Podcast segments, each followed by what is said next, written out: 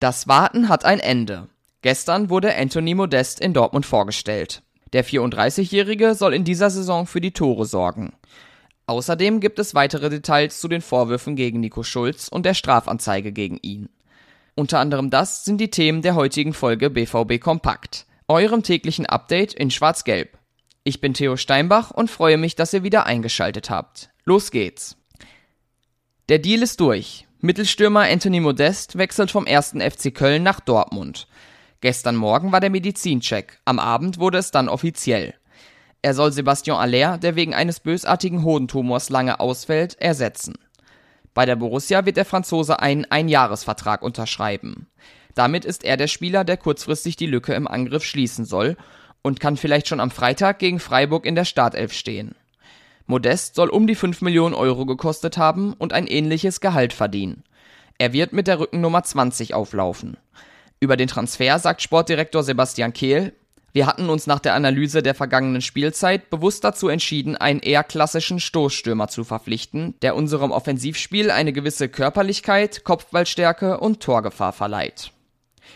Für die U23 war die 0 zu 4 Niederlage gegen den FC Ingolstadt am Sonntag ein herber Rückschlag. Und das, obwohl die Startaufstellung voll von Spielern war, die es lieber kurz als langfristig in die Bundesligamannschaft schaffen wollen. Talente wie Prince Aneng, Abdoulaye Kamara oder Somalia Kulibali sollen über die U23 aufgebaut werden, um später mal den Schritt in die erste Mannschaft gehen zu können. Ein Artikel über den Stand der drei Youngstars hat Cedric Gebhardt geschrieben.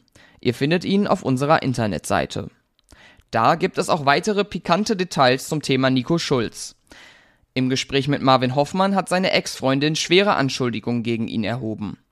Der 29-Jährige soll in der Beziehung mehrere Male seelische und körperliche Gewalt gegen sie ausgeübt haben.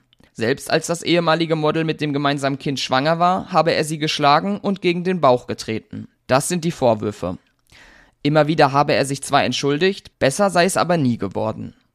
Momentan läuft gegen den Spieler ein Ermittlungsverfahren. Die Staatsanwaltschaft Dortmund bestätigte, dass es eine Hausdurchsuchung gab und Speichermedien sichergestellt wurden. Schulz selbst bestreitet weiterhin alle Vorwürfe, er will anwaltlich dagegen vorgehen. Da es sich um ein schwebendes Verfahren handelt, gilt weiterhin die Unschuldsvermutung. Die Vorwürfe wiegen allerdings schwer. Und jetzt noch einmal der Blick auf den heutigen Tag. Da gibt es ein öffentliches Training der Mannschaft, die sich jetzt auf das Spiel am Freitag vorbereitet. Ab 9.30 Uhr ist das Trainingsgelände in Hohenbuschei geöffnet. Die Mannschaft wird gegen 11.30 Uhr auf den Platz kommen. Der Eintritt ist kostenlos, es gibt aber nur eine begrenzte Zuschauerkapazität. Deswegen gilt, wer früh kommt, kann auch am ehesten dabei sein.